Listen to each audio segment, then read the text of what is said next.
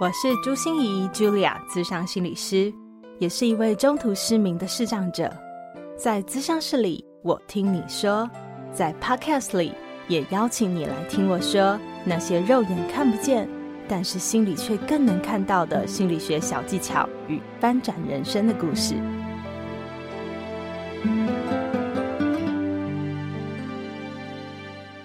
Hello，Hello，亲爱的朋友，你好吗？我是朱心怡，Julia，咨商心理师，欢迎收听朱心怡说心里话。在上一集啊，我特别邀请到黄博佳心理师来跟我们谈愤怒情绪心理学哦，因为我想过年期间大家难免会擦枪走火。那我们谈的是如何管理住自己的愤怒，但是很多时候哦，我们的困难其实是管理自己好像蛮容易的，对不对？但是当别人的愤怒朝你铺天盖地而来的时候，哇，到底我们要怎么样应对呀？我们有可能能够不但不被对方的愤怒给勾住哦，还能够安抚对方的情绪，最后让彼此有更多的对话和沟通吗？这一集我们就继续邀请专长于情绪困扰与压力调试，尤其对于愤怒情绪心理学有许多亲身经验与研究，目前现任于看见心理咨商所的黄博佳心理师来教教我们：当别人气势汹汹、咄咄逼人，把愤怒往我们的身上丢的时候，到底我们要怎么做吧？希望我们每一个人都能安心过好年呢。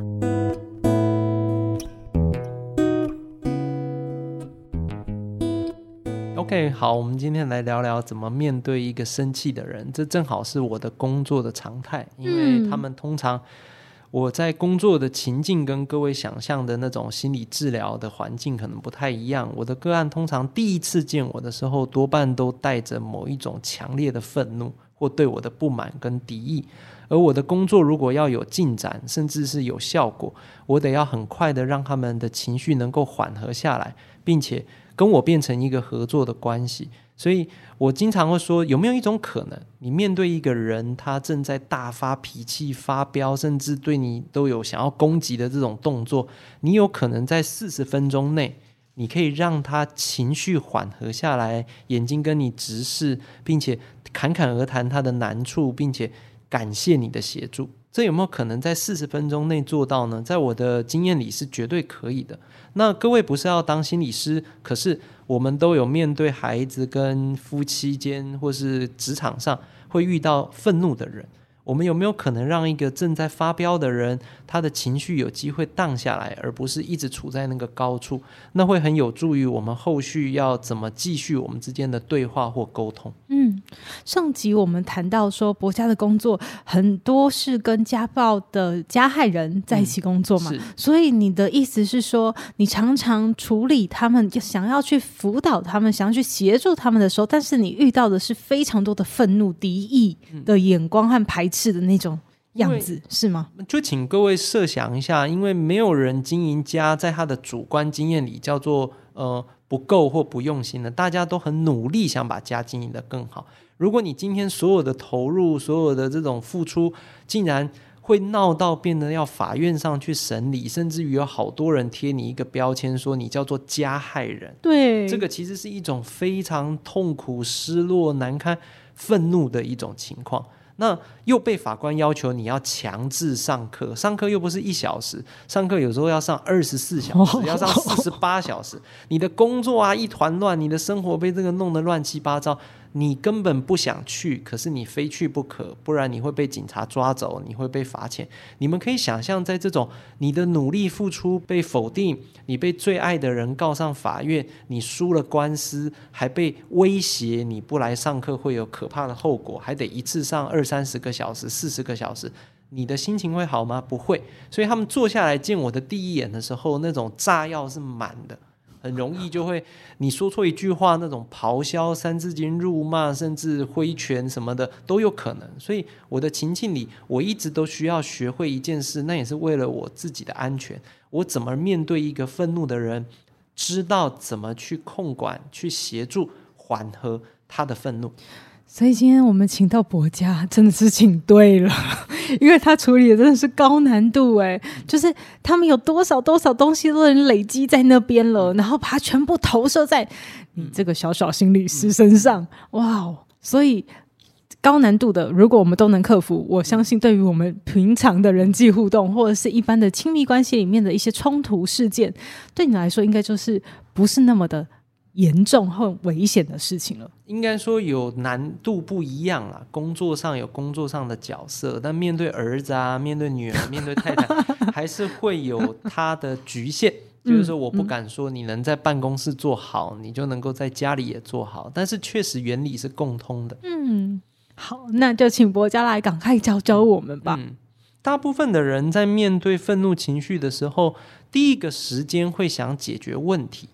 如果你们想象嘛，我们今天就多用夫妻来举例的话，如果你今天遇到嗯，比如说你回家的时候，你的太太正在对你咆哮，然后她正在跟你说：“你妈又来啦！”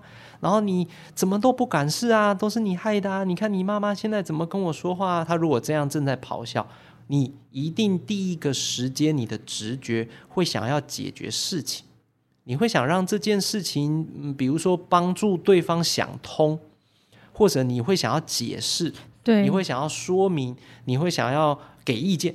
这个时候你就说、嗯、啊，我妈不是那个意思啊，那一天我也在啊，你怎么会听成这样呢？你其实你弄错了，像这种，你会很想解决问题。嗯，那你要怎么解决这个问题呢？其实很重要的就是你要去补充一些讯息给对方，你要去呃告诉对方他想的哪一个点其实是有讲错了，错了，然后你会告诉他说，其实你根本不是他想的那样。我觉得面对愤怒，人的直觉第一就是解释。还有更多的是我，我觉得大家会容易敷衍或小看了这样的愤怒。呃，解释是一个，嗯、就是先解释哦，先解释，就是所以你看，在职场上客客诉，嗯嗯，面对人家客诉，也是我们第一个直觉就想解释。我们在夫妻关系中，第一个直觉想解释；亲子关系中，我们解释不是不是你想的那样啦，我们是怎样怎样，对。然后解释完没用，你就三种反应，这是人的。动物性在反应，就是一就是反击，二就是逃跑，三就是呆若木鸡。所以如果你解释没用的话，大概下面就是这三个选一个，一个就是反击对方说，那不然你是有没有检讨你的态度？我妈会那么说你，你难道不会考虑一下你自己是一个什么样的媳妇吗？这个叫反击。嗯、然后另外一种逃跑就是说啊，算了算了，别谈这个啦，我们就吃个东西吧。哎，你知道最近乌克兰的事啊，什么你就想转移话题，对要不然就是待在那儿，什么反应都没有。而这些都不会解决这个眼前的问题，反而会让问题更严重。所以很多人说，面对愤怒的情绪要怎么办？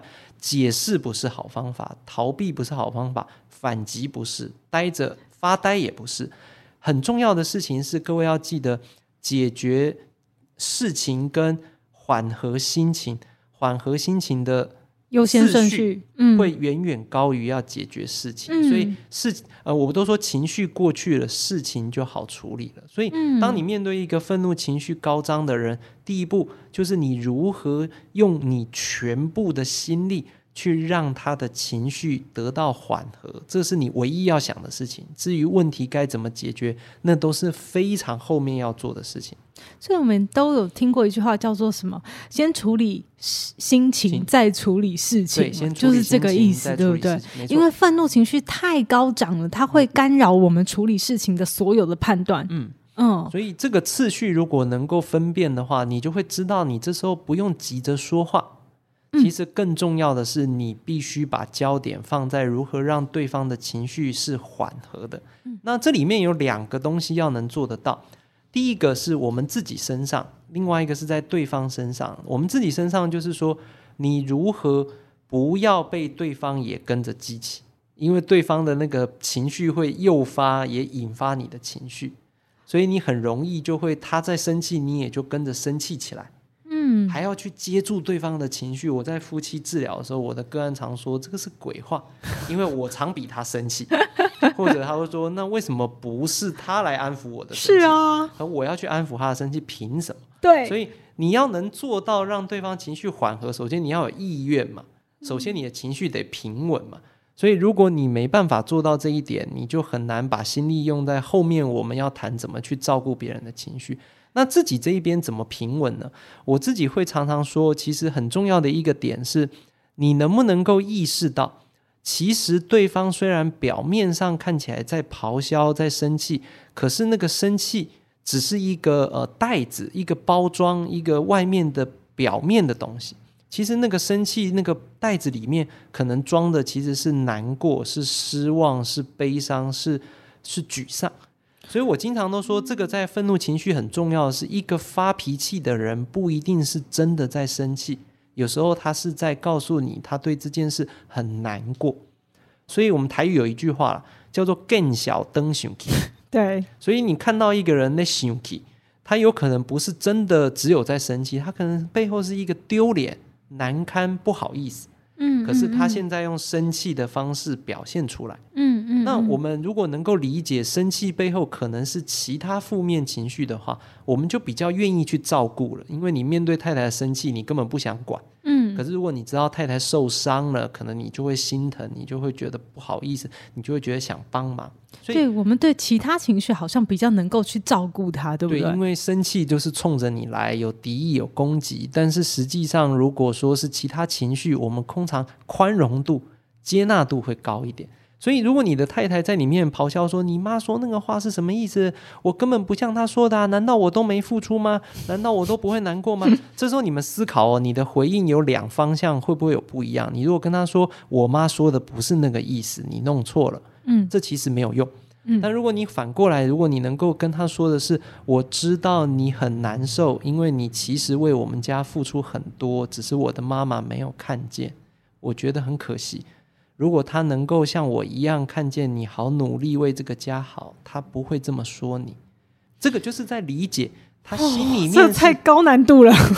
你不需要跟我说的一样，哦、你只要知道你现在在发脾气的太太其实心里是受伤的。嗯，你不，你可以用你的方式去回应对方。我爆个料哈，嗯、有一次我跟我先生在那边呃停车，停完车不是都要去缴费吗？嗯、那现在缴费不是都在一个那种大大的售票机，嗯、然后先去缴费，嗯、然后要按一大堆，我我我看不到嘛，所以我也不知道他在按什么东西，反正就是要付缴费，然后看多少钱，然后多少时间，什么什么什么，然后把币投下去。然后那时候呢，我现在就一边在弄那个的时候，一边就说我想大便，嗯。好，然后我就我就哦想大便，那怎么办呢？然后他又开始一直弄不好，一直弄不好，然后最后他就很生气，很生气，就骂我。嗯，因为我在旁边，我什么都不能帮忙嘛，我就会说，那要不要我先去找一个厕所啊？那我就在那边旁边，对他来说我叫乱，嗯，就是我搞不清楚他那时候在发生什么。那时候我也超生气，就是我觉得你要大便关我屁事，你弄不好。你弄不好那个那个叫什么机呀？对，缴费机，缴费机，那关我屁事啊！嗯、就是你自己不熟悉这种东西嘛，那为什么要骂我呢？然后我也超生气。可是当我看懂他那个时候，其实他在气自己，为什么他不懂？然后他在着急，说自己有生理需求，但是无法现在满足，嗯、又没有人可以帮助他的无助。那时候我就比较能够去安抚他，所以只你可能什么都没做，对。你还是你，你站在那儿没有回话，没有做任何事，对。可是你已经能够跳脱，不要被他的情绪勾动了，因为你知道他现在身体不舒服，你知道他现在有他困住跟卡住的地方，而那个情绪就不像原本那样，像是一把刀不断刺进你的心里，在攻击你，对，那比较像是一个。受伤的人比较像是一个挫败的人，一个需要帮助的人。所以很多人问我说：“哎，你看这些个案，为什么你不会跟着生气？”我说：“呃，我想用一个我之前看电影那个《幸福定格》里面一句话，我觉得那对我这几年的工作很是一个提醒。那里面有一个夫妻吵架，然后那个太太很冷静，那个先生很失控。导演问那个太太说：“你为什么可以做到冷静？”那个太太说一句话，也正好是我工作的写照。他太太说：“我没有看见他的愤怒，我听见他在哭求我的帮助。所以你的眼前是一个需要被帮助的人，嗯、因为过得不好、受伤、沮丧、痛苦的人，还是你眼前的是一个敌人，是一个凶手，是一个伤害你的人？如果你能看见那个愤怒背后的痛苦，你需要去照顾那个痛苦，而不是去反击对方的语言跟那些话语，那么你的情绪自然就。”因为你是要去帮忙，因为你是在那个地方，你知道他有这个困难，你就比较不容易被激起那个情绪。嗯嗯嗯嗯，好啊，我觉得这个真的是一个好棒好棒的方法，就是你要去。安抚别人的情绪，或者你要去回应别人的愤怒的时候，第一个是要安抚好你自己，不要被他勾住。那不要被勾住的很好。博家今天教我们的方法就是，你要把它想象成愤怒就是一个袋子，嗯，可是这个袋子里面装了好多好多情绪，我们要先去看到，我们自己才会有办法宽容一点。其实大部分的人更愿意表达愤怒，而不是悲伤或难过或害怕，因为我们在愤怒中会感觉自己比较有力量。会感觉自己比较好，嗯，会感觉自己比较有掌控感，嗯，而那所以，如果一个人处在一个比较不舒服或比较脆弱的状态的时候，他更愿意自己表现出来的是强，嗯，是有力，是有能力的人。所以，对，其实有时候我们大部分人说他其实心里是难过的，其实心里是沮丧、是忧郁的。但我们给人的感觉可能是咄咄逼人，或是伤害的。像我举一个例子，有的人会说新官上任三把火，我经常都说那个三把火的新官呐、啊，一定是很焦虑的，一定是很紧张的，因为平常可能他不是这样的人，嗯，可是他上了一个新的职务之后，突然突然他变得咄咄逼人、凶紧，那个攻击性很强，要求很多，那我们就会觉得很好玩，就是。其实他会不会不是在生气，而是他对于自己担任这个新官，他有些不安，嗯，他有些不自在，他有些不知道该怎么办。嗯，我想应该都有适应一个新的职务。如果我能够理解，那里面不是在愤怒，而是更多的时候是在处在那种痛苦跟难受的感觉里，我就比较不容易被他四射的火药炸中。嗯，我比较安定的在那儿，我就心里想，我可以帮你什么忙，让你好过一点。嗯嗯嗯嗯嗯，对、嗯、对，所以这真的是先安顿自己，嗯、才有办法去回应对方。嗯。嗯，对，所以这个是确实是，所以有时候我会觉得，呃，那个当下，如果你真的做不到我说的这件事，因为这个修炼要很强，我觉得适度的跟对方解释，并且离开也是一种做法。有很多时候，我们都很强求自己在那个当下要做到承接得住对方的情绪，没错。但其实你是有限的，你是不够的。有时候你也在情绪里，所以有时候我能做到去安抚儿子的情绪，有时候我也是被他激怒，我做不到，我也不会逼自己要去勉强。我可能会告诉他说：“我现在有困难，我需要冷静一下，等一下回来，可能我再来帮助你，可以吗？”有时候你接纳自己的限度，如果你真的做不到我刚才说的那样，让自己在那个当下冷静，其实你硬要表现出对对方的包容跟接纳也是很假的。是的，所以你能够离开冷静状态好，再回来说，刚才我很想帮忙，可是刚才我做不到，那我不知道现在你有没有需要我帮忙的地方，那是可以的。那当我们安顿好了自己，或者是说接纳了自己某一程度的呃不能接纳，然后到时候我们再有一个比较好的状态来回来的时候，我们要怎么去面对别人的情绪啊？嗯，其实你如果要让一个人从很高的情绪上缓和下来，其实有很简单的原则，虽然简单，但是不容易做到。那就是人如果处在一种状态。他的情绪就会逐步的缓和，就是当他觉得他的事情，他现在的心情，他现在的状态有你是重视的，嗯，你是了解的，嗯，他的情绪就会缓和下来。所以这个是一个小小的眉角，就是如果你要让一个情绪很高涨的人去缓和，你就问自己：我怎么让他感受到我很重视这件事？我怎么让他感受到我很了解他的难处？嗯，所以我自己之前有一次例子很好玩，就是有一阵子我比较忙，我负责家里洗碗，我那一阵子真的是太忙，所以碗都堆到就是高高的地方。然后我的太太回来一看到我还在努力堆上下一个碗，然后她那个时候很生气，要对我生，就是脸色很难看，然后说你是要什么时候才洗？堆到这个时候不怕生蟑螂吗？她就开始发脾气。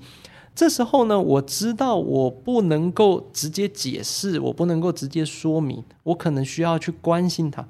我就会说，我知道你很看重家里的整洁，而这个是我不对，因为我把这个碗堆得太高，而且有个味道或什么。我知道你不喜欢我这样子，这是先让他能够知道我看啊，我也很看重这个。如果你提醒我了，我知道我应该要做点调整。然后我也给他一个回应，说我也清楚，最近其实刚开学，你的学校比较忙，可能你需要你的老公更多的协助，而不是总是把事情放着，可能等你来做。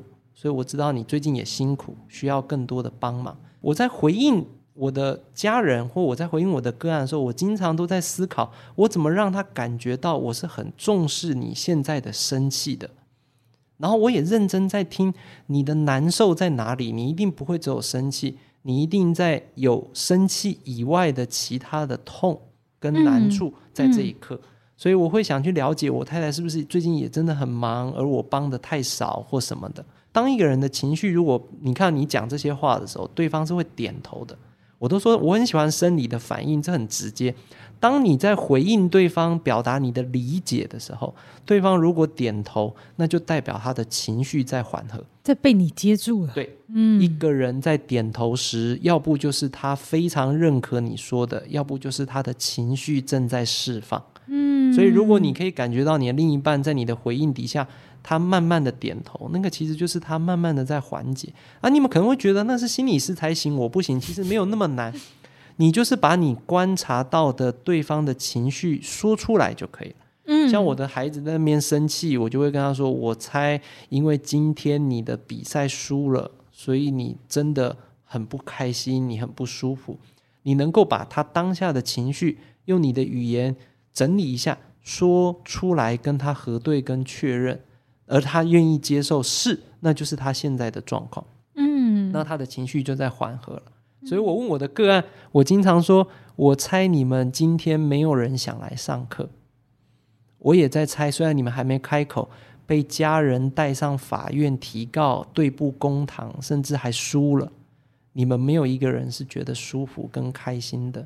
如果可以不用来，我也知道这个教室不会坐任何人。这是不是你们在这里的心情？哦，大家都一直点头，点头。他们点头就是他们情绪在缓和的时候，因为这个眼前这个人没有一个距离，好像要告诉他们这样感觉不对，嗯，而是他知道我们过得不好。对对，所以有人，如果你能够做到这两者，对方的情绪就会有助于缓和。一个就是你让他感觉到你很看重他的话跟情绪，你让他感觉到你很懂他的情绪，你能做到这两者。对方的情绪就能逐步的缓和下来。嗯，所以看重哦和懂，我觉得真的是一个很大的艺术。连我自己，比如说我在我刚才在听博家讲的时候，我就在回想哦，比如说我先生生气了，可是我其实不知道他在气什么哦。哦，那时候我其实完全不知道，然后我就当然会想问他说：“诶，你在生气什么？什么事让你不高兴啊？”然后他就会跟我讲说。不要一直问了，人家说已经生气了，你自己是心理师，你不知道该怎么做吗？OK，他不想要多说明，这里面有几个层次很难的点，是因为我们当下很着急，想做很多的事情。我刚才说了，先处理心情，再处理事情，所以你们试试看，你光可以不要解释，你把所有的心力花在听听看。你的专注力跟时间就多了一倍以上了，所以我经常都说，如果你可以做到面对发脾气的人，不要着急解释回应，你先听他痛在哪里，他难受在哪里，对，你能听懂，后来你才能回应。嗯，后来我就坐在他旁边嘛，然后我就摸着他的头啊，帮他按摩一下啊，然后就就拍拍他，然后他就开始跟我讲今天工作怎么样怎么样，我 就我就觉得哦很好。嗯对，他能说，而你能听懂，而且你刚才做了一件事情，其实也是一种懂。很多人那个懂都想要透过语言，我我就是这样子的意思，因为很多人不想说，在生气当头。但是你的理解当中，比如说你的帮他按摩，那可能是一种夫妻的默契，就是我在情绪满的时候，嗯、如果有人能陪着我，帮我按一按，我会好过一点。这种也是懂。所以那个懂不一定要是语言，那个懂也可以是一种回应或者一种陪伴，也是懂的感觉。那如果说有一种懂是说，呃，他可能需要钻山洞，就是有可能他的情绪的时候呢，他不想要跟任何一个人有任何的接触，他只想一个人关在房间里面。那也是一种，也是一种懂，对不对？你允许他有个空间，嗯，他可能说你让我静一静，嗯，你就会说没问题，嗯，你可以自己静一静。那我也想说，我什么时候方便再来关心你？因为我不想把你放在这里一个人，所以如果我半小时后问问你好吗，这样可以吗？然后他如果点点头，你就让他半小时在那儿，那可以既保留你们的连接，不让他觉得你被他被你丢下，又可以让他自己有自己的空间。我有很多的个案说，他在生气、他在难过、他在忧郁的时候，其实有时候有人来陪他，很高品质的陪伴，不见得是对话。有时候就让他一个人坐在沙发那边没有反应，然后家里有一个人忙进忙出，忙进忙出，不要去侵入。不要去去靠近，给他一点空间，有时候也是一种懂。所以那个懂，我知道你很重视我现在的感觉，我知道你懂我发生什么事。更好的，你刚才做的是更好的，就是我知道你懂得怎么帮助我。那其实情绪就在缓和了。嗯嗯，所以好棒哦！谢谢博家澄清了这一点哦，因为我们都认为说安抚别人的情绪，我们一定得透过对话。然后一定透透过了解那个原因是什么，然后甚至是澄清误会嘛，嗯、才能去把那个情绪缓和下来。但是其实那个非口语的在意、非口语的重视、非口语的了解和懂，哦，这个也是一个很重要，让传达出那种我们真的很愿意跟你在你的世界里面去感觉你。嗯，是。好啊，那节目最后啊，大家听到这里有没有觉得欲罢不能呢？但是我们的时间有限哦，所以呢，如果你想要更多的了解情绪心理学，或者你想要联络黄伯家心理师的话，请问要怎么联络你呢？呃，我有一个智商心理师的粉丝团，就是在脸书上，只要各位打我的名字黄伯家智商心理师，可以看到我的文章。那另外呢，我在大大学院也有一个线上课程，专门在谈愤怒情绪心理学，然后。呃，是一个付费课程，也欢迎各位可以参考。嗯，非常好，我会把这样的资讯都放在我们的节目资讯栏里面，提供大家参考哦。我们就谢谢博家，谢谢，谢谢，谢谢。转个弯，生命无限宽。如果你喜欢我的节目，邀请你可以继续追踪，并且给我五星评价和留言互动。如果你也感受到我们团队的用心，可以使用自由赞助的功能，给予我们实质的鼓励哦。咨商需求、合作邀约，或想要了解更多心理学的知识与故事，节目说明栏中都有我更多完整的资讯哦。